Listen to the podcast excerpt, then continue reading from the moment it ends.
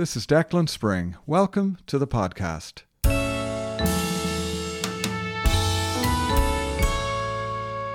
Okay, so it's been just a little while since I uploaded a new episode, and there's a reason for that. I have been hard at work on a second podcast project for my local association of realtors, the Bridge Association of Realtors. A couple of months ago, we launched a weekly podcast series called the Bridge Association of Realtors Podcasts, and I'll put a link in the liner notes to that podcast so you can check it out and you can like or subscribe or share it. What I thought I might do today is do a kind of a cross brand. So the um, the conversation that's coming up here is with Evelyn Freitas. She's a mortgage banker, and I chatted with her for a little while. The podcasts for the Bridge Association of, of Realtors are shorter than my own. I usually go on for about an hour, but we're trying to keep the Bridge Association podcast quite a bit shorter, maybe 15 to 20 minutes. So you're going to hear some different music as we segue into um, the most recent episode of Bridge Association of Realtors podcast. And uh, I hope you enjoy the conversation. And I hope you will check out the Bridge Association of Realtors podcast.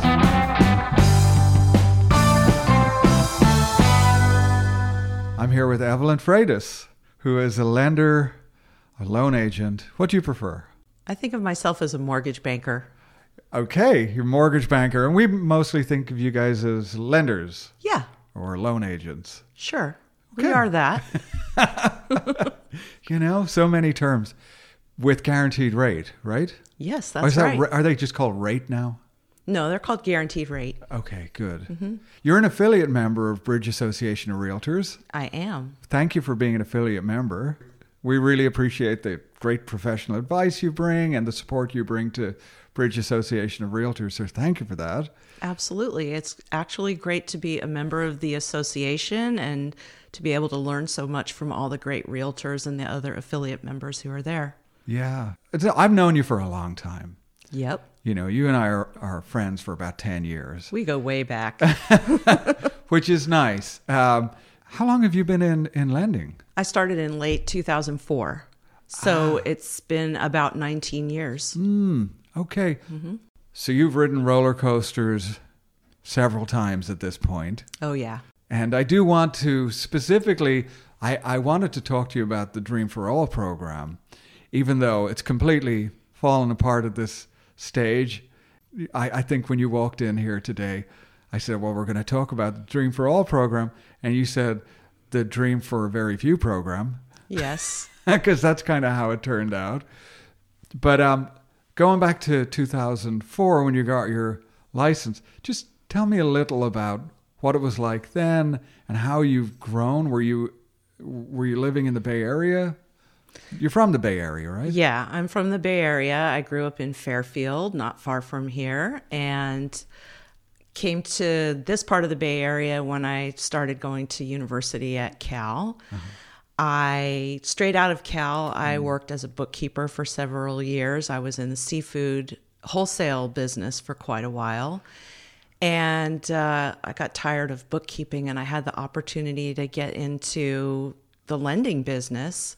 Somebody who I knew who was a lender who came to talk to me about how to set up bookkeeping for his business uh-huh. shifted gears in the middle of that conversation and said that he thought I was good at explaining complex financial terms in an easy to understand way. Oh, wow. And that would be great for people who were buying their first home. So, had I ever thought about making a change? Hmm.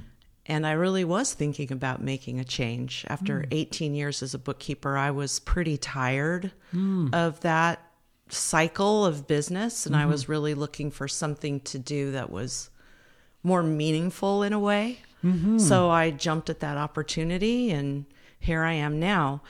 In 2004, the market was so different from how it is now. Mm-hmm. There was more property on the market, so there were more opportunities for buyers. And that's when I jumped in and started just meeting people, building um, a book of business, Yeah. a database. And um, it's just kind of taken off from there. But yeah, I've been through a few different markets. Yeah. With this one, this real estate cycle, I mean, prices have been going up since what, 2011? Yeah. What kind of a cycle is that? It's not much of a cycle. I'm just at this point I'm just waiting to see where it's all going because it's Yeah. it doesn't make a lot of sense to me if we are still to say this is a cyclical Yeah. business. Well, I think for us here in the, particularly in the East Bay, right, which is really the only market I can properly speak about, um, we just have this, this terribly difficult challenge uh, with supply. So our demand is just constantly outstripping supply. I mean, just geographically, we're limited, and there's not much uh, available as far as mature, you know, neighborhoods, single-family homes with a 5,000 square foot lot, right? Right, right. There's just not a lot. Everybody's waiting for somebody to decide to sell their property and move somewhere else. Yeah. Or perhaps for more property to be built, but in the existing home market, Right. there's just not a lot. It seems like we're full. Yeah, we are, and and and you know, when we talk about cycles, we could talk about interest rate cycles. Rates got super low for a while, and now now rates are higher, and uh, it's problematic as far as you know homeowners not wanting to give up their loan, you know, and perhaps uh, you know choosing to stay in the current home because they want to stay in their current loan, and that's also you know uh, limiting the, the amount of inventory we have. Like, let's talk about refi for just a second because it's incidental to that. Uh, this time two years ago, you were probably doing a huge volume of refi. I was doing a lot. People were taking advantage of the great interest rates that were available then. Right. It was probably your primary income source. I don't know, but it, you know, you were doing a lot of purchase as well.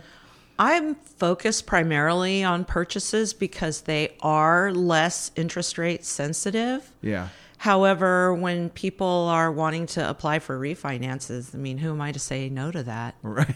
but there's a lot less refi right now.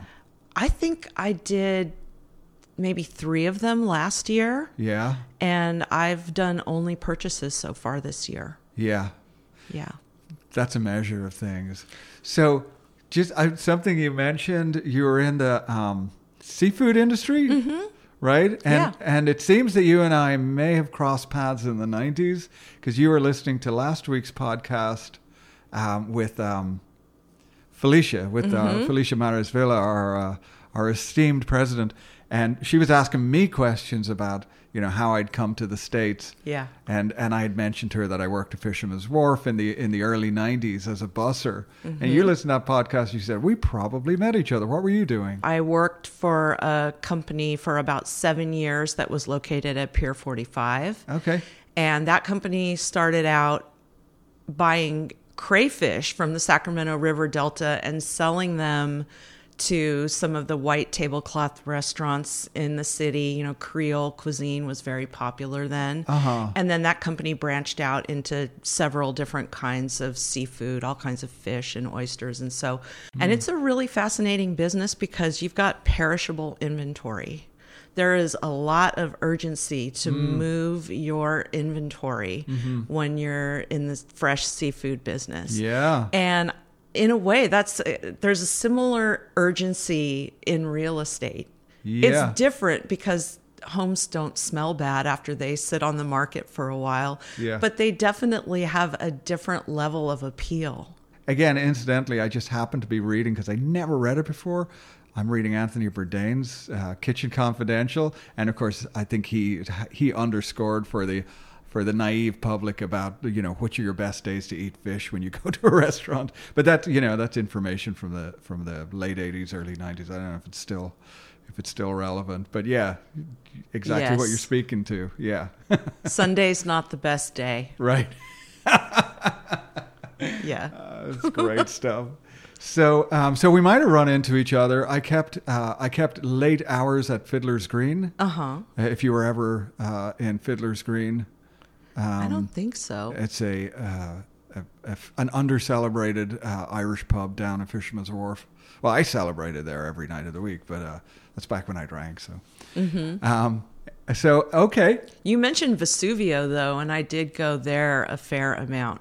You know, my hours were I started around 5:30 or 6 in the morning. Yeah. And would be done around 2 or 3 in the afternoon. Yeah. So then I'd go hit Vesuvio's for a little while and then hop on BART and head back to the East Bay where I lived then.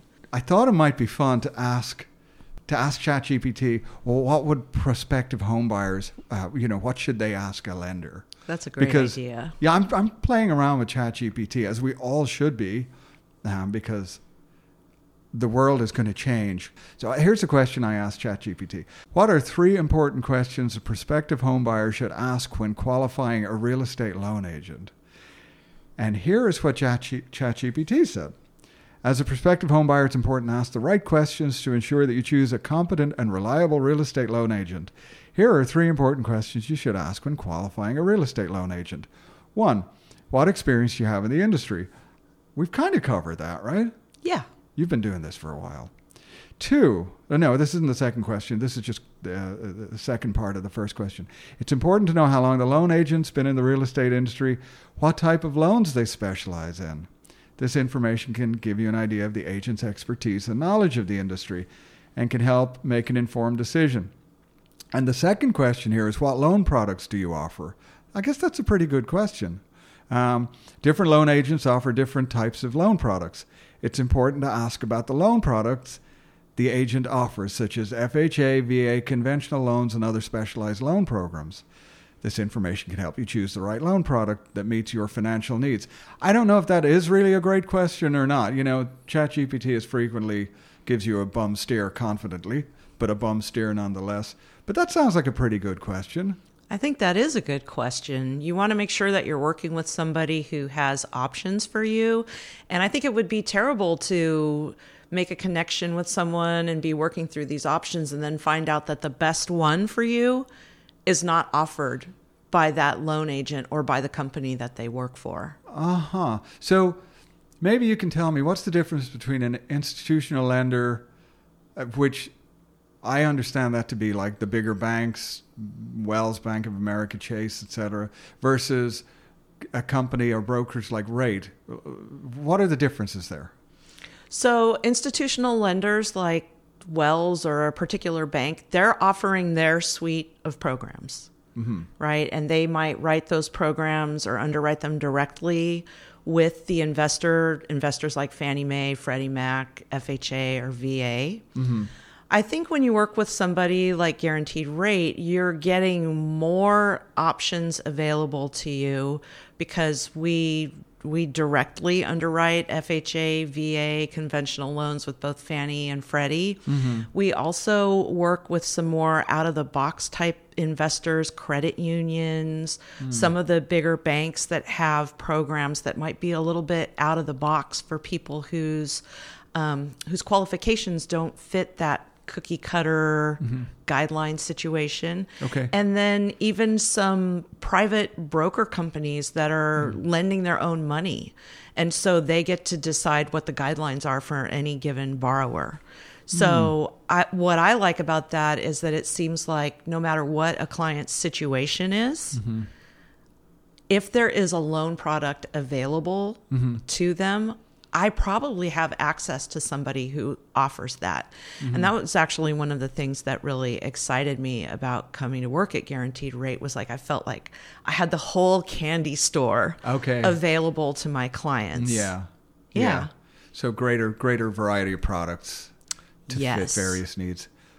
The third question ChatGPT feels is important uh, is how do you communicate with clients? It's uh, ChatGPT says effective communication is crucial in any real estate transaction. It's important to know how the agent communicates with their clients, whether it's through phone, email, in-person meetings. You should also ask about their response time and availability to ensure they're responsible, responsive and available when you need them? That's a pretty good question. I think so too. Yeah. I think that's a good question for people to ask. I would say for me, the goal is to communicate with the client the way they prefer to be communicated with. Right. Right. If they're a phone person, then I'm not going to be sending them a lot of emails. Mm. Um, maybe they prefer real time conversations so that they can ask their questions in real time. Mm-hmm. I like to work with people the way it works for them mm-hmm. and make that work for me as much as possible. I think response time is is really important, especially depending on what part of a home search or what part of the transaction the client is involved in. I do my best to get back to people as quickly as possible and that can be prioritized on where they are in the process.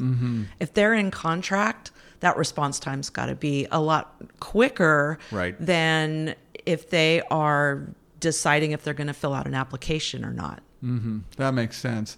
You and I have had transaction related conversations late at night that were crucial to the buyer's ability to perform.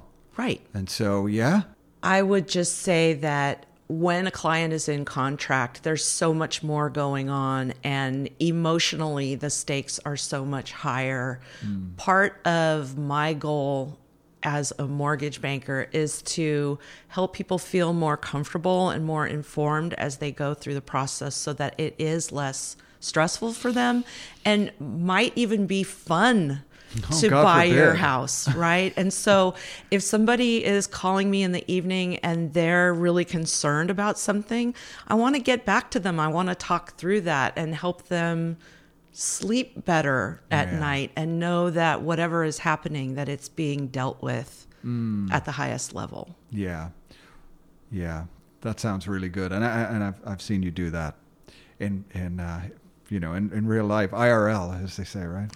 yes. Where ChatGPT does not live. Well, I like using ChatGPT for this. I should just say because this is how we use ChatGPT nowadays, as far as I'm concerned. We we use it to um, to provide some, you know, give us a prompt and give us a starting point. Um, but we then we have to check the facts that exist within the answer because they're not always right. And so it's kind of fun. So thanks for humoring me with that. And then uh, we don't have much time left, but let's just talk a little about the well, the Dream for All, which program, which was a dream, it turns out it was just a dream. Then we all woke up on like day seven or whatever it was, and and and uh, that was there was the dream was gone when we woke up. It was too fast, but that sort of left me thinking, well, you know, what are the other types of products that are available to people for down payment assistance? There are several different programs that are available, and they're all set up a little bit differently to meet the needs of different people. There are some programs that are um, done by lottery. For instance, there's the AC Boost program in Alameda County, where I think that it's lottery winners from 2021 are going through the process right now. That's an equity sharing program. CalHFA, who administered the Dream for All program, they also have several other programs that can offer layers of down payment assistance, either for down payment or closing costs or both. Mm-hmm. There are some private organizations that offer down payment assistance. There is one called the Chenoa Fund that works with FHA loans, and that can provide either forgivable or repayable down payment hmm. assistance. And there's another one through Golden State Finance Authority that is sort of similar to the Chenoa Fund. Mm-hmm. They all help different people a little bit differently. Mm-hmm. They do not all require people to be a first time home buyer. So if there are people who might be buying their second home but need additional funds, mm-hmm. some of the programs that don't require you to be a first time home buyer might be of use. Mm-hmm. And so there's a quite a variety of mm-hmm. programs out there. Um, Guaranteed Rate also has a first time home buyer program that removes some of the adjustments that we typically make to a person's loan profile depending on the credit score or how much they're putting down. Mm-hmm. If our first time homebuyer meets certain income requirements, we just remove all of those adjusters. Mm-hmm. And so somebody who qualifies for those programs Yeah. they get treated the same if they have a 620 FICO score as somebody who's got a 780, right? So that's removing some of the barriers and mm-hmm. reducing the interest rate for people, which can help them qualify for more. Mm. So, like with anything else in real estate, it really the solutions are tailored to the needs of the individual, right? Mm-hmm. There's no one size fits all Right. solution. I mean, the Dream for All program, that was really a wonderful program, or I should say, it is really a wonderful program. Mm-hmm. Hopefully, there will be more funds set aside for that. And so maybe they could have done a better job of defining all as approximately 2,500 households that there was enough money for. Right. That, I mean, that just went by in a blur. It's kind of bonkers, and, and it just speaks to the demand out there for practical solutions to, you know. Absolutely. There's so much demand for people to buy homes. The high demand chasing limited inventory is driving the prices up. And so this program really helped people to compete. Yeah. Yeah. Yeah. And and arguably it it it helped push values up a little in its short, you know, ex- period of existence. For the transactions that happened in those 11 days that Right. it was available, Yeah. I mean, maybe we'll see a little bit of a price bump. It would be interesting to see what the statistics are Yeah. next month once those transactions have closed. Yeah. we'll Yeah. have more data on them. Well, I look forward to following up with you about that because I'm curious to see too how it all how it all played out. You know. Yeah, I'm curious about that as well. And I'm also really interested to see if the state of California appropriates more funds for that program in the new budget. Right. There isn't much clarity given to us around that right Nope. now. That was another part of this that was difficult was it was it was so ultra fast, everything just happening so quickly. The, the program was launched and just trying to clarify details around it and funding and all of that seems to be nearly impossible. It was just a lot of speculation. Yes. However, the people who got ready ahead of time and were poised to jump the minute that program went live, mm-hmm. those are the people who were successful with that program. And so that there's an argument for getting pre-approved early. So, so that's so that's where we'll where we'll end this because I think that's you're right. That's very very instructive. That that at the end of the day, if you're looking to buy property in the future, getting your ducks in a row, reaching out to a lender sooner rather than later, and establishing that relationship is absolutely the key to success. I think that getting pre approved really helps people through their thought process and helps them assess not just what they can do, but what they really want to do. Right. By understanding how much money you need to close in any given scenario, as well as what your monthly payment's going to be, that can really shape people's expectations and also really give them an idea of. Well, where are the properties that I'm looking Yeah. at? And I sometimes joke with people that getting pre approved is really the GPS to your realtor's car. Yes, exactly right. That's exactly right. Nicely put. I really like that. Okay, if anybody's reaching out to you, be they uh, an agent or, or somebody who's thinking of buying property, um, how can they reach you? Phone number, email? They can call me at 510 501 8473, or they can email me at evelyn.freitas at rate.com. Great. And Yeah. do you are you social media savvy or that's just private? I am on social media on Instagram. I'm at Look Sister. It's a Okay. very old handle. Don't ask me why. um, and I'm also on Facebook as well and LinkedIn too for that older generation who's still bumping around on LinkedIn. I think that's it. Evelyn Freitas, I am so pleased you took the time to chat with us today. I really appreciate the invitation, and it's always a pleasure to chat with you, Declan. And oh, one last burning question: Are you going to the Tipsy Putt uh, fundraiser? I am. I just got my ticket and I have no idea what kind of golf outfit to wear. I guess I'll be looking for some baggy knickers and an argyle vest or something like Right. that. Yeah. But I'm really looking forward to it. I'm looking forward to the putting and not so much to the being tipsy part, but we'll see what happens. Well, you know, the the the uh, all the East Bay uh, thrift and Goodwill stores are going to be wondering why there's been a run on Argyle vests. exactly. I've got to get there before Felicia Morris does. Yeah. Don't upstage our president. I would not dream of doing such a thing.